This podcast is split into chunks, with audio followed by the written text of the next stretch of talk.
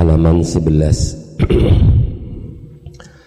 Bismillah, Alhamdulillah, wassalatu wassalamu ala rasulillah La hawla wa la quwata illa billah amma ba'du.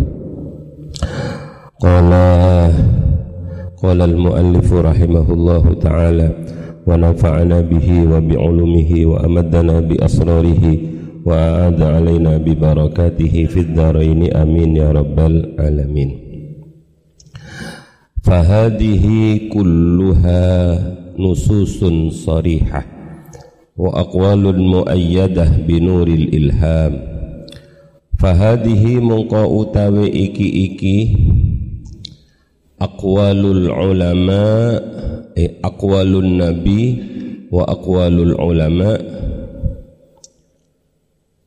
kulluha ya sakabehani hadihi iku nususun piro-piro nas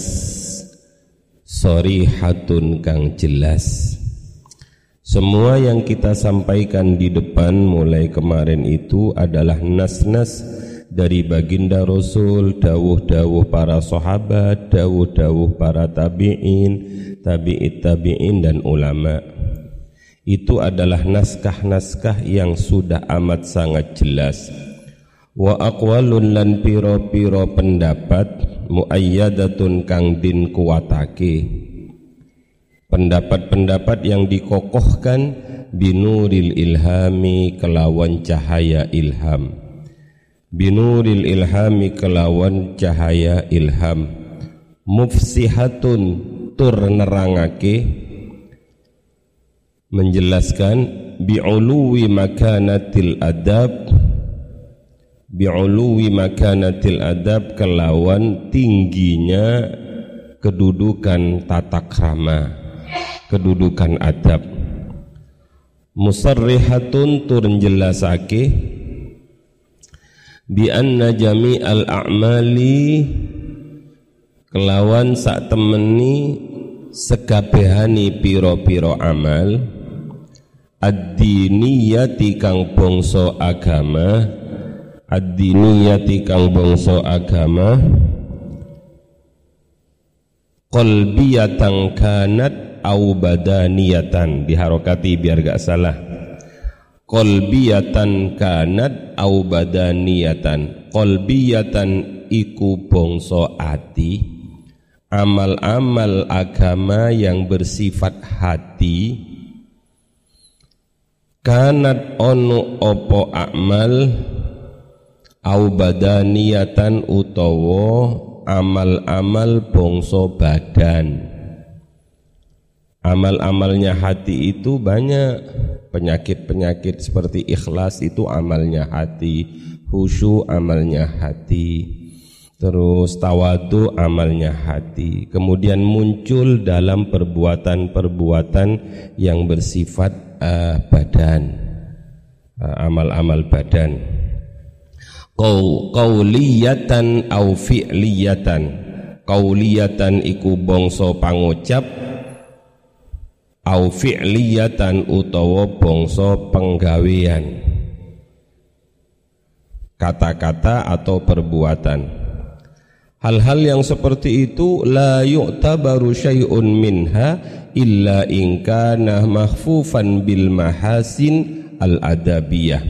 La yu'tabaru la tabaru iku orah den wilang-wilang apa syai'un suwiji-wiji minha saking akmal illa kejaba ingkana lamun onu apa syai' iku mahfufan din kepung. Din kepung itu diselimuti diberi baju bil mahasinil adabiyati kelawan piro-piro kebagusan kang bongso adab. Kang bongso adab. Amal-amal itu enggak dianggap kalau tidak disertai dengan adab. Contoh sederhana dalam kitab Al-Hikam itu amal itu seperti badan Sedangkan ruh dari amal itu yang ada dalam hati yaitu ikh, ikhlas. Jadi badan koyo opo gantengi tapi kalau nggak ada ruhnya nggak ada jiwanya maka nggak akan berarti. Ayo ono wong kuanteng pol. Ono wong ayu pol. Tapi mati kamu mau ndak tidur bareng? Wahyu ndak? Kuanteng tapi mati nggak ada ruhnya ya wedi kalian apalagi sudah diselimuti selimut mati itu. Ya, sudah. Wal mahamidi as-sifatiyati lan piro-piro penggawean terpuji. Piro-piro penggawean terpuji as-sifatiyati kang bangsa sifat. Wal makarimi lan piro-piro kamulyaan al-khuluq dikasih harokat. Al-khuluqiyati kang bangsa akhlak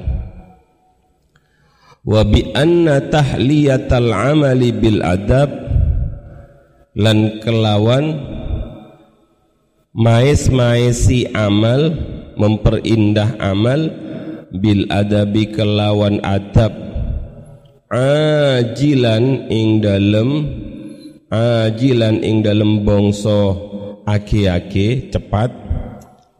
Biasanya dimaknai dunia. Iku ama iku alamatu. Iku alamatu.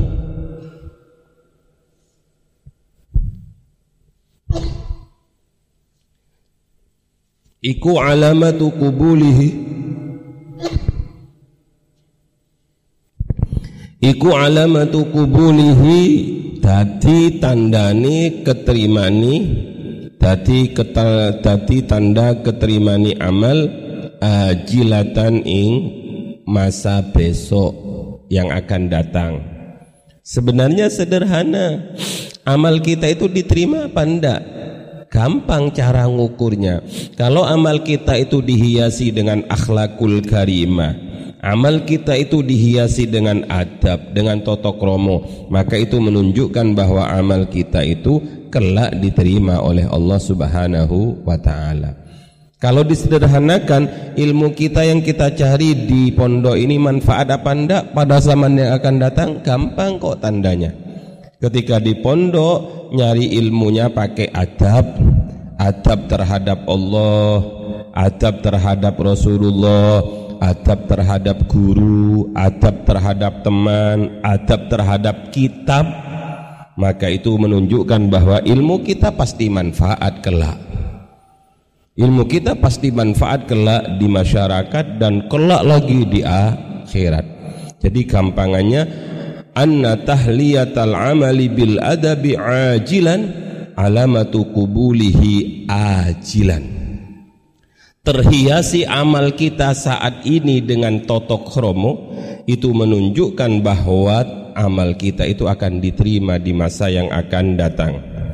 Wa bi annal adaba lan kelawan sak temeni adab kama yahtaju kaya oleh butuh ilaihi marang adab sopo al muta'allim sopo al muta'allimu pelajar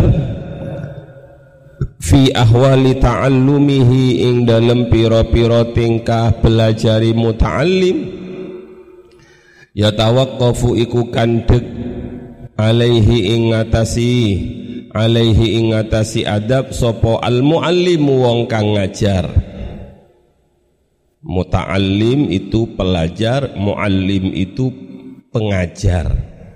Fi maqamati ta'limihi ing dalem piro-piro makom makom makom belajari makom mulangi makom mulangi muallim Walamma balagat ini keterangan-keterangan untuk menuju pada bab. Walamma balagat samangsani tumeka apa batul adabi derajati adab ila hadhil martabati marang iki-iki martabah derajat. Wa kanat lan ono apa madariku mufassalatihi piro-piro nggon nemu perinciani adab iku khafiyatan samar. Begitu pentingnya adab bagi seorang murid dan bagi seorang guru di samping itu penjelasan tentang adab itu pada zamannya Mbah Hashim itu masih amat sangat sedikit. Maklum waktu itu kitab belum tersebar ilmu belum banyak tersebar. Belum ada internet belum ada HP belum ada yang lain-lain. Ilmu masih jarang. Maka karena jarangnya kitab jarangnya penjelasan tentang adab dan itu menjadi hal yang samar inilah yang mendorong da'ani ma ra'aitu da'anari ni ing ingsun. Opo ma kondisi ra'aitu kang ningali sopo ingsun? Min ihtiyaji talabati ilaihi bayani saking butuhi piro-piro pelajar ilaihi marang adab. Kondisi ini di mana pelajar amat sangat butuh pedoman kitab tentang adab dan itu sulit didapat. Inilah yang menarik saya memotivasi saya untuk menulis kitab ini kata Mbah Hasim. Wa usri tikrari tauqifihim lan angile angile angil sudah. Angile bolan baleni kandeki tolabah. Pelajar alaihi ingatasi adab. Ila jam'i hadhir risalah untuk mengumpulkan untuk mengumpulkan iki-iki tulisan risalah. Inilah yang mendorong saya untuk menulis kitab ini. Untuk apa gunanya? Tazkiratan li nafsi. Betapa tawaduknya Mbah Hashim, buku ini, kitab ini pertama tazkiratan li nafsi.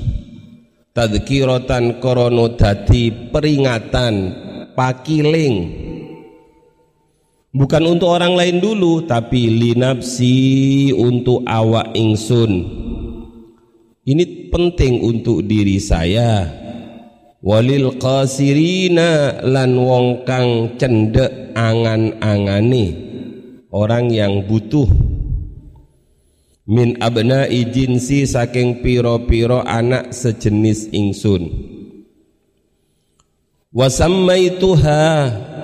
Wasammaitu lan ngarani sopo ingsun ha ing risalah. Kemudian saya beri nama risalahku ini dengan nama adabul alim wal muta'allim. Ing nama adabul tetap saja adabul alim. I'rab hikayah namanya. Adabul alim wal muta'allim. Toto kromoni wong kang alim dan orang yang mau alim. Belajar maksudnya. Kemudian beliau menutup muqaddimahnya dengan doa nafa'allahu biha fil hayati wa ba'dal mamat innahu waliyul hasanat. Amin nafa'a muki-muki paring manfaat. Sapa Allahu Allah. Sapa Allahu Allah. Biha kelawan iki-iki risalah. Fil hayati ing dalam tingkah urip. Dalam kehidupan bermanfaat. Wa ba'dal mamati lan sakwiseni kematian. Manfaat di dunia dan manfaat di akhirat innahu sak temeni Allah. Innahu sak temeni Allah. Iku waliyul hasanati dat kang nguasani piro-piro kebagusan. Dat kang nguasani piro-piro kebagusan. Ini pengantarnya. Ayo kita masuk kepada bab demi bab al-babul awwali. Al-bab utawi bab al-awwalu kang awal. Al-babul awwalu utawi bab kang pertama. Iku fi fadlil ilmi ing dalem nerangake kautamaani ilmu wal ulama ilan ulama wa fadli ta'limihi lan kautamaani belajar ing ilmu. Wa ta'allumihi uh, fi ta'limihi itu bukan belajar ta'limihi ing dalam ngajar ilmu. Wa ta'allumihi lan belajar ilmu.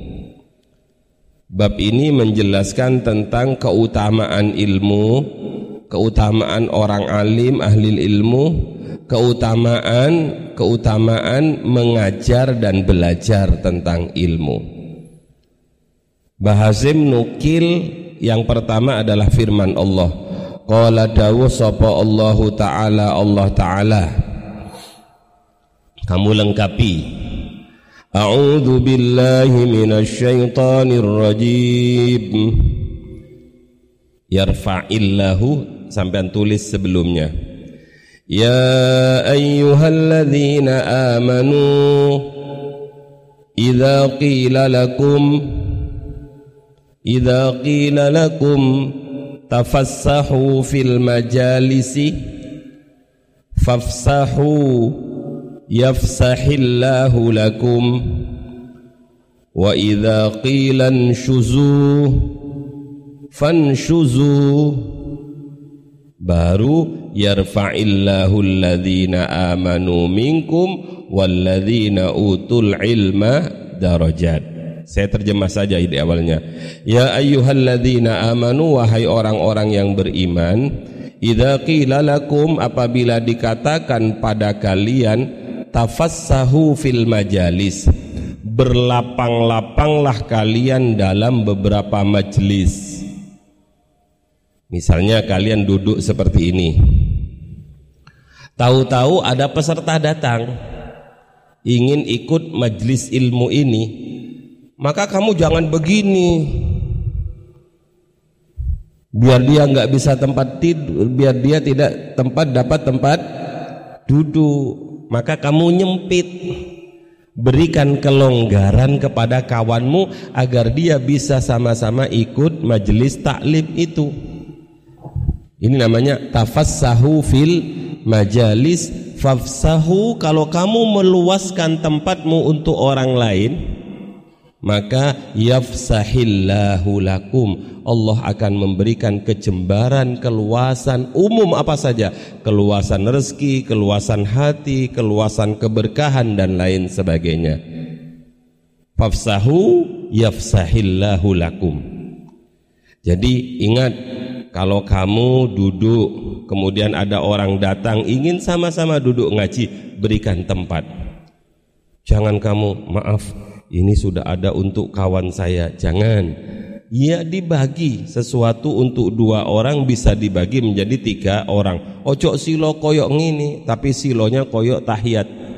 Tahiyat akhir. Biar orang sama-sama bisa duduk di majelis taklim itu. Berbagi tempat. Paham enggak berbagi tempat Fafsahu kalau seperti itu kamu akan dilonggarkan, kamu akan dilapangkan oleh Allah. Umum bisa lapang rezekinya, lapang ilmunya, jembar kubu, kuburannya dan lain sebagainya.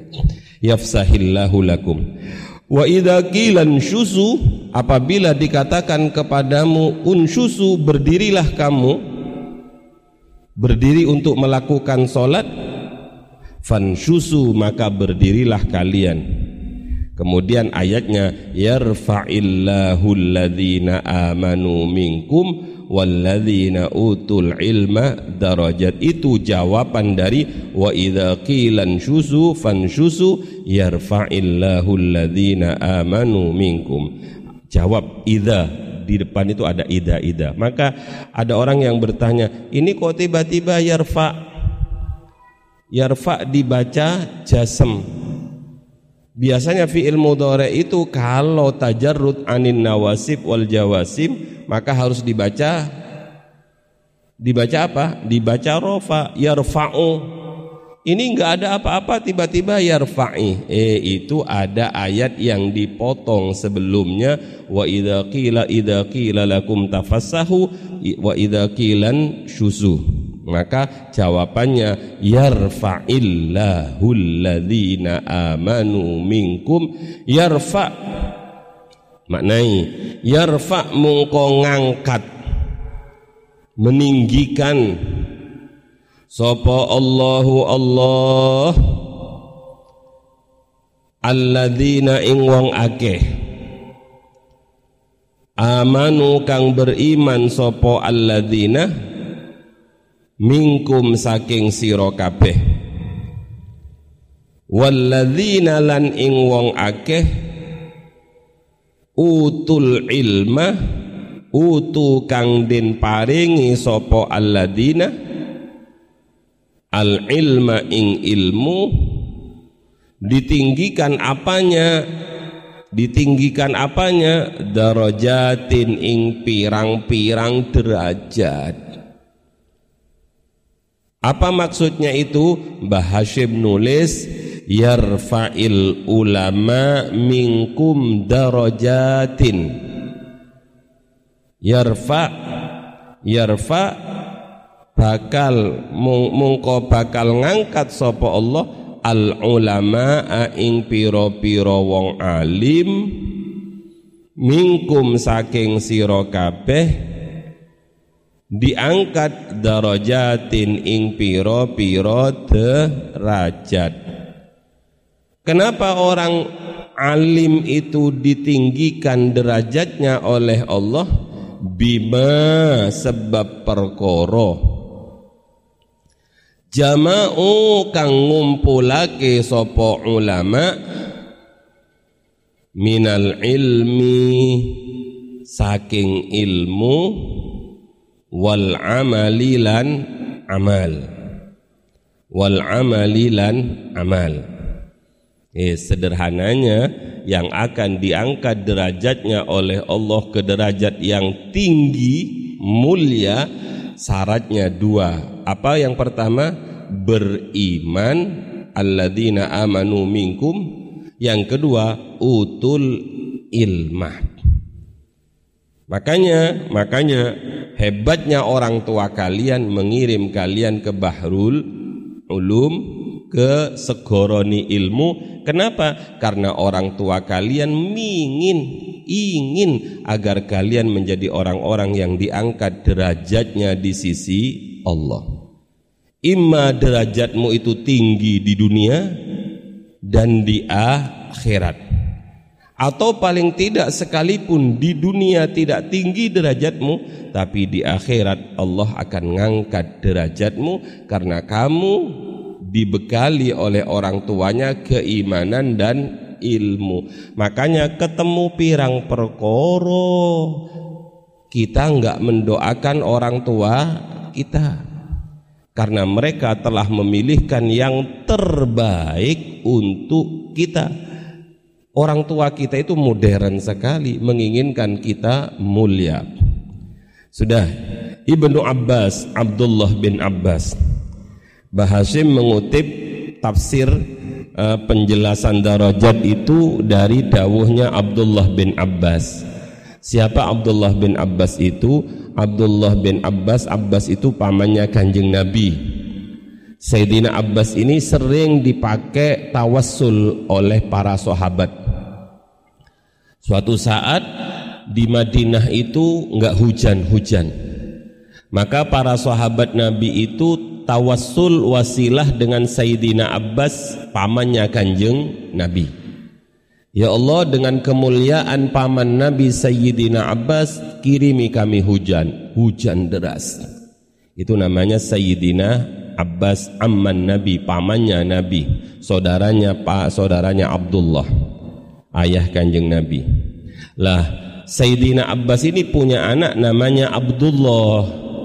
Ketika kecil Abdullah ini pernah digendong oleh baginda Nabi, kemudian didoakan oleh Nabi, Allahumma fakihhu fid wa 'allimhu ta'wil. Maka Abdullah bin Abbas itu orang yang paling paham tentang ilmu takwil Ilmu takwil berat sekali, tidak semua orang dipasti kasih wa ma ya'lamu ta'wilahu illallah warrasikhuna fil ilmi. Arrasikhuna fil ilmi. uh, Abdullah bin Abbas itu didoakan oleh kanjeng Nabi ya Allah jadikan anak ini menjadi orang yang paham alim agama plus alim ilmu takwil Makanya ketika orang-orang ditanya para sahabat ditanya tentang makna idza jaa nasrullahi wal fath wa ra'aitan nas yadkhuluna fi dinillahi afwajan fasabbih bihamdi rabbika wastaghfir innahu kana tawwaba. Semua orang menjelaskan tentang kewajiban beristighfar dan bertasbih ketika Islam sudah tersebar luas Ketika ditanya kepada Abdullah bin Abbas apa maksudnya ayat ini? Abdullah bin Abbas mengatakan saya mencium dari ayat ini aroma wafatnya baginda Nabi. Ini namanya kedalaman takwilnya Ibnu Abbas. Kenapa? karena kalau sudah agama sempurna maka pembawa agama itu akan segera mengakhiri masa tugasnya. Nah, ini namanya yang disebut dengan takwil Abdullah bin Abbas dawuh tentang yarfa'illahu itu. Dawuhnya beliau darajatul ulama utawi piro-piro derajate wong alim piro-piro wong alim fauqal mu'minina ing dalam dhuwure piro-piro wong mukmin berapa derajat berapa jarak derajatnya orang mukmin biasa dengan ulama? Coba lihat. Bisa ati darajatin. Diharokati. Bisa ati darajatin. Kelawan selisih. Sab'u itu berapa? tujuh. Mi'a itu berapa? atus. Berarti tujuh ratus derajat maka bentuk lafad darajat itu jamak maksudnya apa? Derajatnya orang alim di atas orang mukmin yang tidak alim itu ping pirona 700 derajat. Lah satu derajatnya itu berapa? Coba dilihat. Ma bainad darajataini ma utawi jarak bainad darajataini antara dua derajat. Satu derajat ke derajat satunya yang lebih tinggi itu berapa sih jaraknya? Berapa meter? Berapa senti? Oh bukan pakai senti bukan pakai meter. Homsu mi'ati amin. Homsu mi'ati amin Iku 500 tahun perjalanan yang paling jauh dari mana? Itu Tuban. Tuban berapa hari? Berapa tahun perjalanan dari sini ke Tuban? Itu 500 tahun, satu derajat ke derajat yang satunya di atas, baru derajat kedua, baru derajat ketiga, baru derajat keempat. Ini sampai berapa derajatnya? Berapa tadi? 700. Apa yang lebih mulia dibandingkan ini? Tidak ada. Maka ya Allah muki-muki kita anak-anak kita ditakdir oleh Allah menjadi orang yang tinggi derajatnya karena ilmu. Amin Allahumma amin. Wa qala Allah taala ha kalau sudah dapat hadis seperti ini kurang semangat apa belajar? Masih senang tidur? Masih senangkah kalian bermain-main? Apakah kalian akan menghidupkan akan menghabiskan umur kalian hanya dengan main-main? Bukankah kematian tidak pernah menunggu kalian main-main? Corona mengintip orang bukan dengan main-main. Sudah ayo serius belajar. Hmm, balasannya itu gak apa-apa. Kaki dijadikan kepala bahasa orang kita kepala dijadikan kaki gak popo nak kata orang tua kalian. Gak apa-apa nak abah yang akan banting tulang. Apa banting tulang? Itu tulangnya dibanting-banting oh gak popo nak siang tak jadikan malam malam tak jadikan siang. Saya ngirit dan lain sebagainya. Sing penting kamu alim nak. Lah yang disemangati seperti itu di pondoknya turu. Subuh kodok. Wah cucuk gak sumbut hmm. sampai kapan subuh kodok Iya kalau kodok sekali-kali gak popo lah Kalau kodok terus itu Jangan-jangan nanti sorganya kodok. Naudzu billah, naudzu billah, naudzu billah. Bismillahirrahmanirrahim. Itu Ibnu Abbas. Ha, itu yang pertama yang diambil oleh Mbah Hashim. Kita kita teruskan yang terakhir.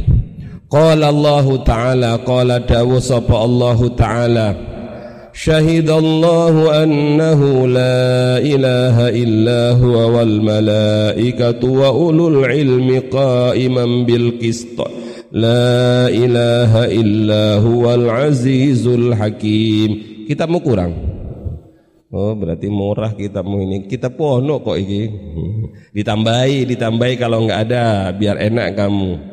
Ayo, syahidallahu annahu la ilaha illa huwa wal malaikatu wa ulul ilmi qaiman bil qisti.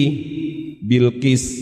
La ilaha illa huwal azizul hakim Syahida nyakseni. Sapa Allahu Allah. Annahu ing sak temeni kelakuan. La ilaha ora ono pangeran kang wajib disembah iku maujud Sopo illa huwa angin Allah Wal malaikatu lan malaikat. Wa ulul ilmi lan wong kang duweni ilmu al ayat. Qaiman qaiman kang menegakkan bil kisti kelawan keadilan. La ilaha illa huwal azizul hakim apa keterangannya Mbah Hashim? Coba lihat. Ayat ini diberi keterangan oleh Mbah Hashim fabada'a mungko ngawiti. Sopo Allahu Ta'ala Allah Ta'ala. Kesaksian Allah itu diawali dengan Allah.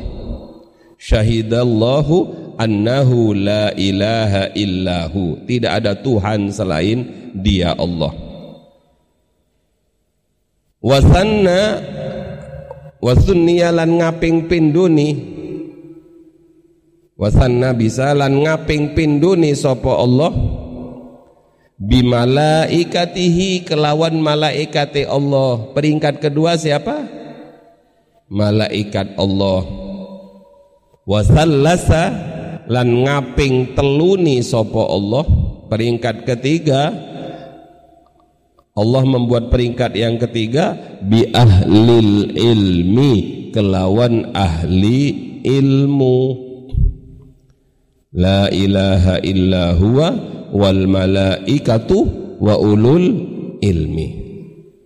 Wa nahi kalan nyukupi wa nahi lan nyukupi ka ing sira apa bihada kelawan iki-iki qauluhu ta'ala? Cukuplah dengan firman Allah ini menunjukkan kepadamu kata Mbah Hashim syarafan wa fadlan wa jalalatan wa nublan.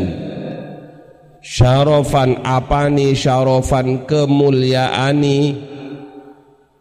Kemuliaannya siapa? Ahlul ilmi. Wa fadlan lan keutamaani wa jalalatan lan keagungani. Wa nublan lan mulyani. Wa nublan lan mulyani. Mulianya bukan Sri Mulyani lan mulianya mulyani kemuliaannya ini yang paling penting yang ingin Abah jelaskan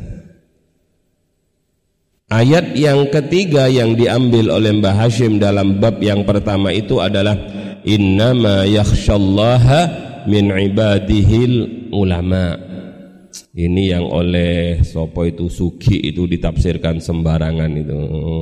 Gak tahu mundok gak tahu ngaji nafsirkan Al-Quran. Dulu wa adallu sudah nggak apa-apa. Wa idza khatabahumul jahiluna qalu salama gak usah diajak debat dong orang seperti itu.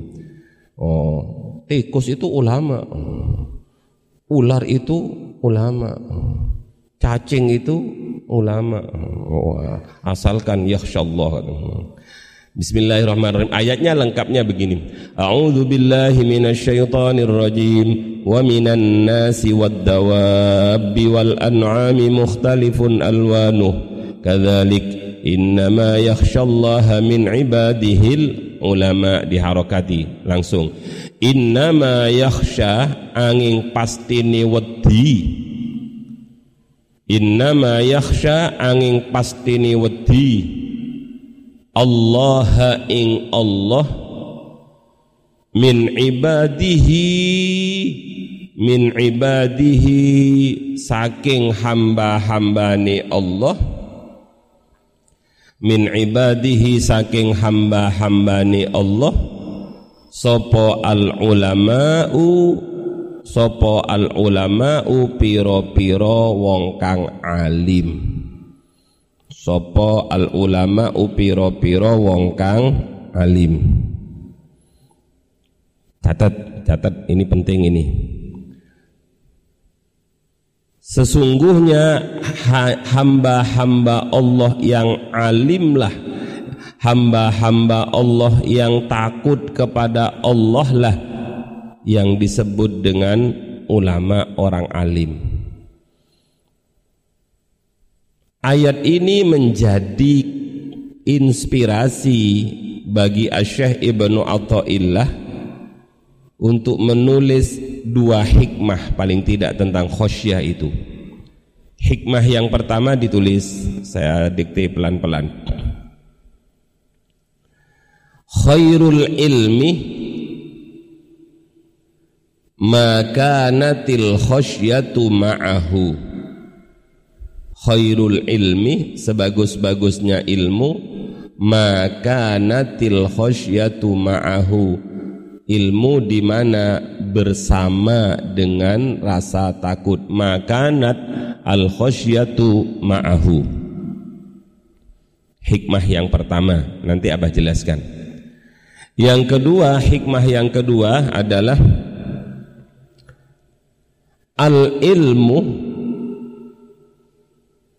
in qaranat hul khasyah in qaranat hul khasyah anak-anak yang di rumah. Paham ya tulisannya? In qaranat qaf alif ra nun ta ha. In qaranat hul khasyah falakah. Ilmu itu Jikalau disertai takut kepada Allah maka falakah. Ilmu itu bermanfaat untukmu. Wa illa wa illa apa maksudnya wa illa? Apa maksudnya wa illa nak? Apabila tidak disertai dengan khosyah wa illa fa'alaikah wa illa fa'alaikah tapi kalau ilmu itu tidak disertai dengan khosyah takut kepada Allah maka fa'alaika ilmu itu justru madoroti untukmu membahayani untukmu. Eh secara sederhana yang disebut orang alim itu siapa sih? Orang alim orang alim menurut ayat ini kalau sekedar alim-alim bahasa ya pokoknya yang penting dua ilmu alim tapi kalau menurut Al-Quran innama yakhshallaha min ibadihil ulama la yusammu la yusamma aliman tidak disebut orang alim apabila orang itu la khosyata ma'ahu tidak ada perasaan takut dalam diri orang itu. Jadi ulama yang sebenarnya itu siapa?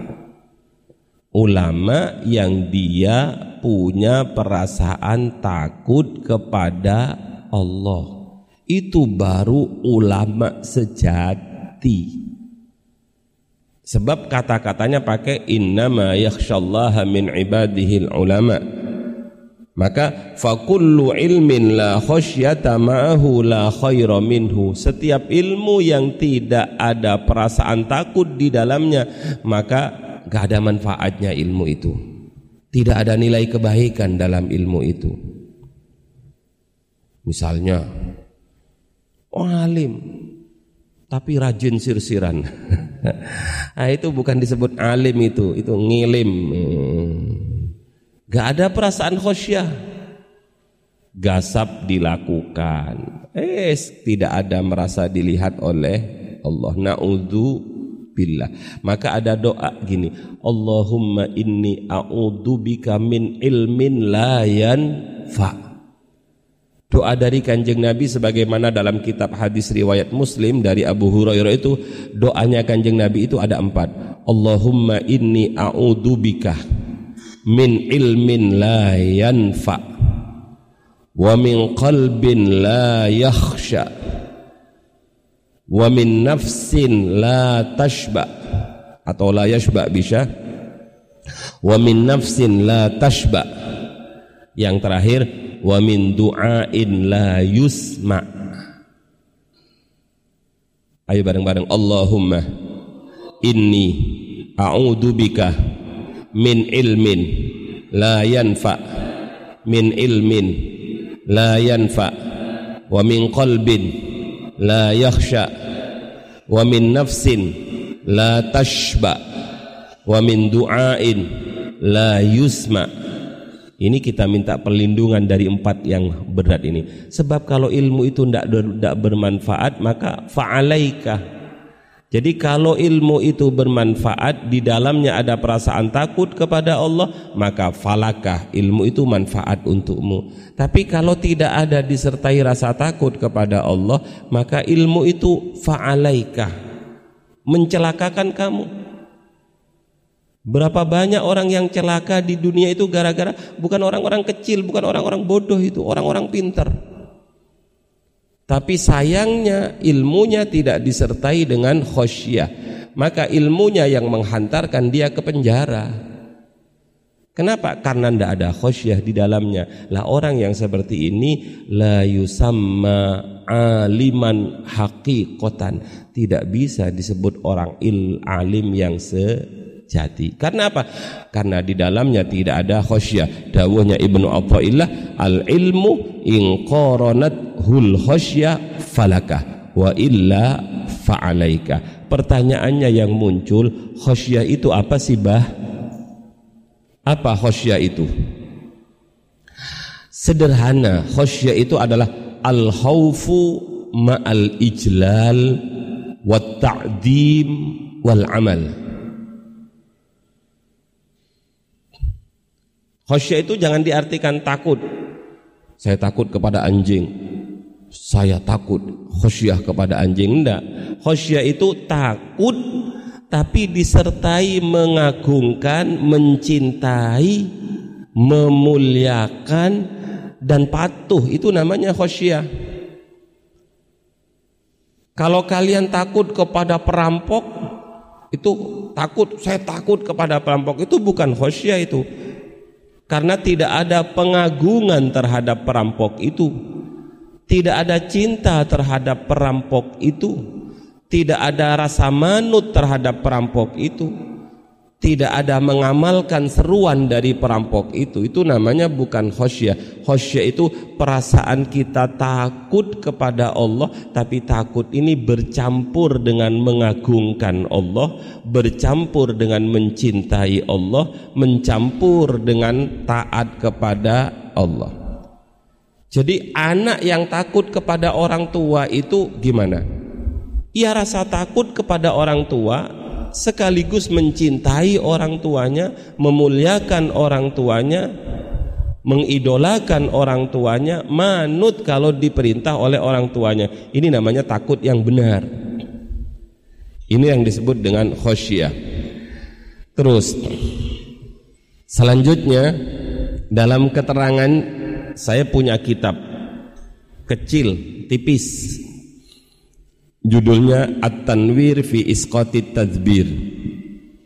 Saya diberi hadiah oleh Kiai Fahrillah Ashal Bangkalan. Dalam kitab At-Tanwir fi Isqatid Dadbir karangannya Tajuddin Ibnu Athail Asakandari itu ada tulisan begini nak. Mukil dawuhnya Rasulullah. Rasulullah pernah dawuh, kamu jangan takut, takut miskin, takut gak bisa makan dan lain sebagainya.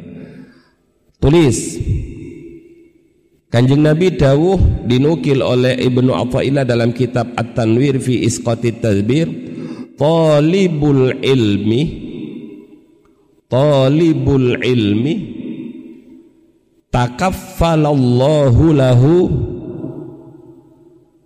Takaffala nanggung jamin Sopo Allahu Allah lahu marang talibul ilmi birizkihi kelawan rizkini talibul ilmi Orang yang mencari ilmu itu rezekinya dijamin oleh Allah. Karena yang dicari adalah ilmu yang mendekatkan diri kepada kepada Allah, maka eman. Anak-anakku yang mendengarkan dari rumah, eman kalau mencari ilmu tujuannya mencari apa itu? Mencari pekerjaan. Inilah bedanya santri. Kenapa kamu sekolah? Kenapa kamu mondok? ben aku iso dadi iki engkau nih iku dadi iki aku iso makan oh. jadi kalau gak dadi iki aku gak iso ma makan apakah gak percaya pada dawuh Rasulullah apa dawuhnya Rasulullah talibul ilmi orang yang mencari ilmu takaffalallahu lahu birizkihi Allah menanggung pada orang itu rezekinya ayo siapa sebaik-baiknya penanggung kalau bukan Allah. Lah kalian saja di sini. Kalian di sini sekarang rezekinya dari mana? Ya dari Allah lewat tangannya bunyai. Kemarin dohor ada apa itu? Ada kiriman apa? Nasi kuning ambek paha ayam sak gede-gede. Takaffalallahu lahu birizkihi. Itu dari Allah. Besok mudah-mudahan ada lagi. Amin. Tomak namanya kamu itu. Gak usah tomak, kamu sudah dijamin oleh Allah. Ada yang WA pada saya, katanya, Gus, besok akan saya kirim ayam dari Afko dari Pak Agung. Besok akan saya kirim ayam untuk dimasak anak-anak. Dari mana itu? Pada kenyataannya dari Pak Agung. Maka kita harus berterima kasih matur nuwun. Jazakumullah ahsanal jaza matur nuwun mugi-mugi Allah membalas dengan pembalasan yang lebih baik tapi sebenarnya itu adalah bentuk takafulnya Allah pada kalian karena kalian sedang mencari ilmu sampai sampean akhir malam hari raya di sini kira-kira kamu nggak makan? Makan. Bahkan lebih enak dibandingkan di rumahmu. Ayo tanyakan kepada kawan-kawanmu yang di rumah. Disuruh itu orang halo halo halo. Oh. Tapi kamu di sini, oh, sholat jamaah tok sing diurus, jamaah wiritan. Habis itu voli, hmm. habis itu turu lagi, voli lagi. ya. Habis itu ngeres Quran, baca Quran, istighosah. Rezekimu dari mana? Takaffalallahu lahu birizkihi. Maka kamu jangan bingung dengan urusan rezeki. Sekali-kali ya santri jangan bingung ambil urusan rezeki. Santri kok bingung ambil urusan rezeki. Gedoken langit itu dengan idza waqa'atil waqi'ah laisa li waqa'atiha kadiba khafidatur rafi'ah idza rujjatil ardu rajja. Oh, terus rezekimu. Jangan jangan jangan mikir rezeki. Makanya dalam kitab Al-Hikam itu gak Gak usah kamu ngurusi sesuatu yang sudah diurus oleh Allah. Uruslah urusanmu. Apa urusanmu itu? Apa urusanmu? Ya belajar yang ngaji. Urusan rezeki siapa yang ngurus? Allah. Maka Allah menggerakkan hati rumah sakit. Apa itu kemarin itu? Rumah sakit Muslimat Jombang ngirim berkat Al-Fatihah. Nah. Besok siapa? Kayaknya besok dari ayahnya ayat ini Al-Fatihah Besok dari ayahnya siapa? Ayahnya Atok kirim uang transfer ke Atok. Ini toh belikan toh. Oh, Al-Fatihah. Pokoknya yang ingin Fatihah kirim berkat gitu. Ini namanya bisnis Fatihah. Bukan, bukan. Tapi kamu jangan ragu, jangan ragu. Is, sampai malam lebaran saya dan istri siap memberi kamu makan. Hmm. Siap besok eh, nanti malam ada ber, ada ingkung loh nanti malam. Insya Allah nanti malam ada ingkung. Asalkan kamu sholawatan nanti malam apa besok malam nggak tahu. Istri saya sudah bilang pada saya bah besok anak-anak tak gawe nu ingkung. Al-fatihah. La ilaha illallah. Tinggal manakipan datang ingkung. Takaffalallahu lahu birizki orang hidup enak seperti ini kok dibuat susah sudah nak sudah sudah sudah ha. Saya teruskan tentang khosyah itu penting. Agak-agak panjang. Anak-anakku yang di rumah yang menyaksikan ngajinya tak tambah ya sekitar 10 menit karena biar nggak putus keterangannya. Itu satu dawuhnya Kanjeng Rasul. Yang kedua, ingat hati-hati. Saya bilang, kalau kalian sudah masuk pondok Bahrul Ulum dititipkan oleh orang tuanya menjadi santri. Kok masih mikir selain ilmu awas ancamannya? Hati-hati ini yang salah niat. Makanya santri masuk pesantren salah niat tidak apa-apa. Tidak apa-apa salah niat di awal. Insya Allah di tengah-tengah niatnya akan diluruskan oleh gurunya maka mondok gak ikhlas pertama-tama itu nggak apa-apa. Nanti setelah masuk ke pondok pasti akan dibimbing agar niatnya benar. Imam Ghazali itu mondok kata Imam Ghazali, saya dulu mondok salah niat saya kok. Saya ditinggal wafat oleh bapak saya, saya bersaudara kakak saya Ahmad, saya Muhammad. Dua orang ibu saya ngeramut saya, harta warisan ayah saya habis, maka saya dan kakak saya dipondokkan oleh ibu saya. Kenapa? Biar ikut makan kiai. Biar ikut makan dengan kiai nebeng, mudof ileh ini namanya, mudof ileh, idofah. Tapi kiai saya kemudian membenarkan, meluruskan niat saya. Ini hebatnya santri. Maka kalau sudah diluruskan seperti ini jangan bengkok lagi, jangan bengkok lagi. Sudah lillahi taala. Sebab kalau bengkok nak saya takut pada dawuhnya Kanjeng Nabi sebagaimana diriwayatkan oleh Abu Hurairah. Saya bacakan hadisnya. Man ta'allama ilman la yabtaghi bihi wajhallahi ta'ala لا يتعلمه إلا ليصيب به غرضا من الدنيا Siapapun orangnya yang belajar ilmu di mana tujuan dari belajar ilmu itu bukan mencari ridhonya Allah la yabtaghi bihi wajhallahi ta'ala tidak mencari ridhonya Allah ta'ala dijelaskan lagi oleh baginda Nabi la yata'allamuhu illa liyusiba bihi gharadan minad dunya. Ia tidak belajar ilmu itu kecuali hanya ingin memperoleh tujuan-tujuan duniawi. Gelar pekerjaan jabatan itu namanya gharadam minad dunya maka orang yang niatnya masih terus salah seperti ini, ancamannya berat nak. Gak mampu kamu, gimana itu bahasanya berat. Pisah dengan kamu itu berat, pasti kamu gak mampu. Wah ini namanya ini. berat ancamannya. Apa ancamannya? Lam yajid arafal jannah yaumal qiyamah. Orang itu tidak akan menemukan aroma sorga pada hari kiamat lam yajid arafal jannah yaumal qiyamah. Saya ulangi. Man ta'allama ilman la yabtaghi bihi wajha Allah ta'ala la yata'allamuhu illa liyusiba bihi gharadan minad dunya.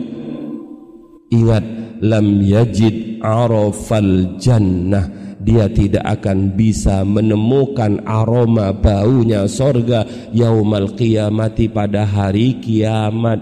Bahasanya gimana nak? Baunya saja enggak? Baunya saja enggak dapat apalagi? Makanya kadang-kadang tetangga masak itu kan kita ah, apa ini? Kayaknya ibu masaknya enak ini. Ah. tetangga bawa duren nggak apa-apa kita dapat baunya tok misalnya. Lumayan dapat baunya. Itu namanya rezekinya hidung. Lah ini baunya sorga saja nggak dapat. Padahal sorga itu baunya itu bisa tercium dari jarak bermil-mil. Itu saking jauhnya orang yang mencari ilmu itu kalau tidak karena Allah. Sudah ini ancaman yang kedua, tulis ancaman lagi ini. Pen gak oleng lagi. Niat mau habis ini yang di rumah itu masuk pondok lillahi taala, gak usah macam-macam, gak usah noleh kanan, gak usah noleh kiri. Rezekinya sudah ditakaful oleh Allah. Yang kedua, Al Hasan Al Basri, Hasan Al Basri yang kemarin saya jelaskan biografinya itu, dawuh begini, uqubatul ilmi mautul qalbi. Tulis. Uqubatul ilmi mautul qalbi. Siksaannya ilmu itu adalah matinya hati. Naudzubillah wal billah kalau hati sudah mati padahal kita pernah mendengar ala inna fil jasadi. Teruskan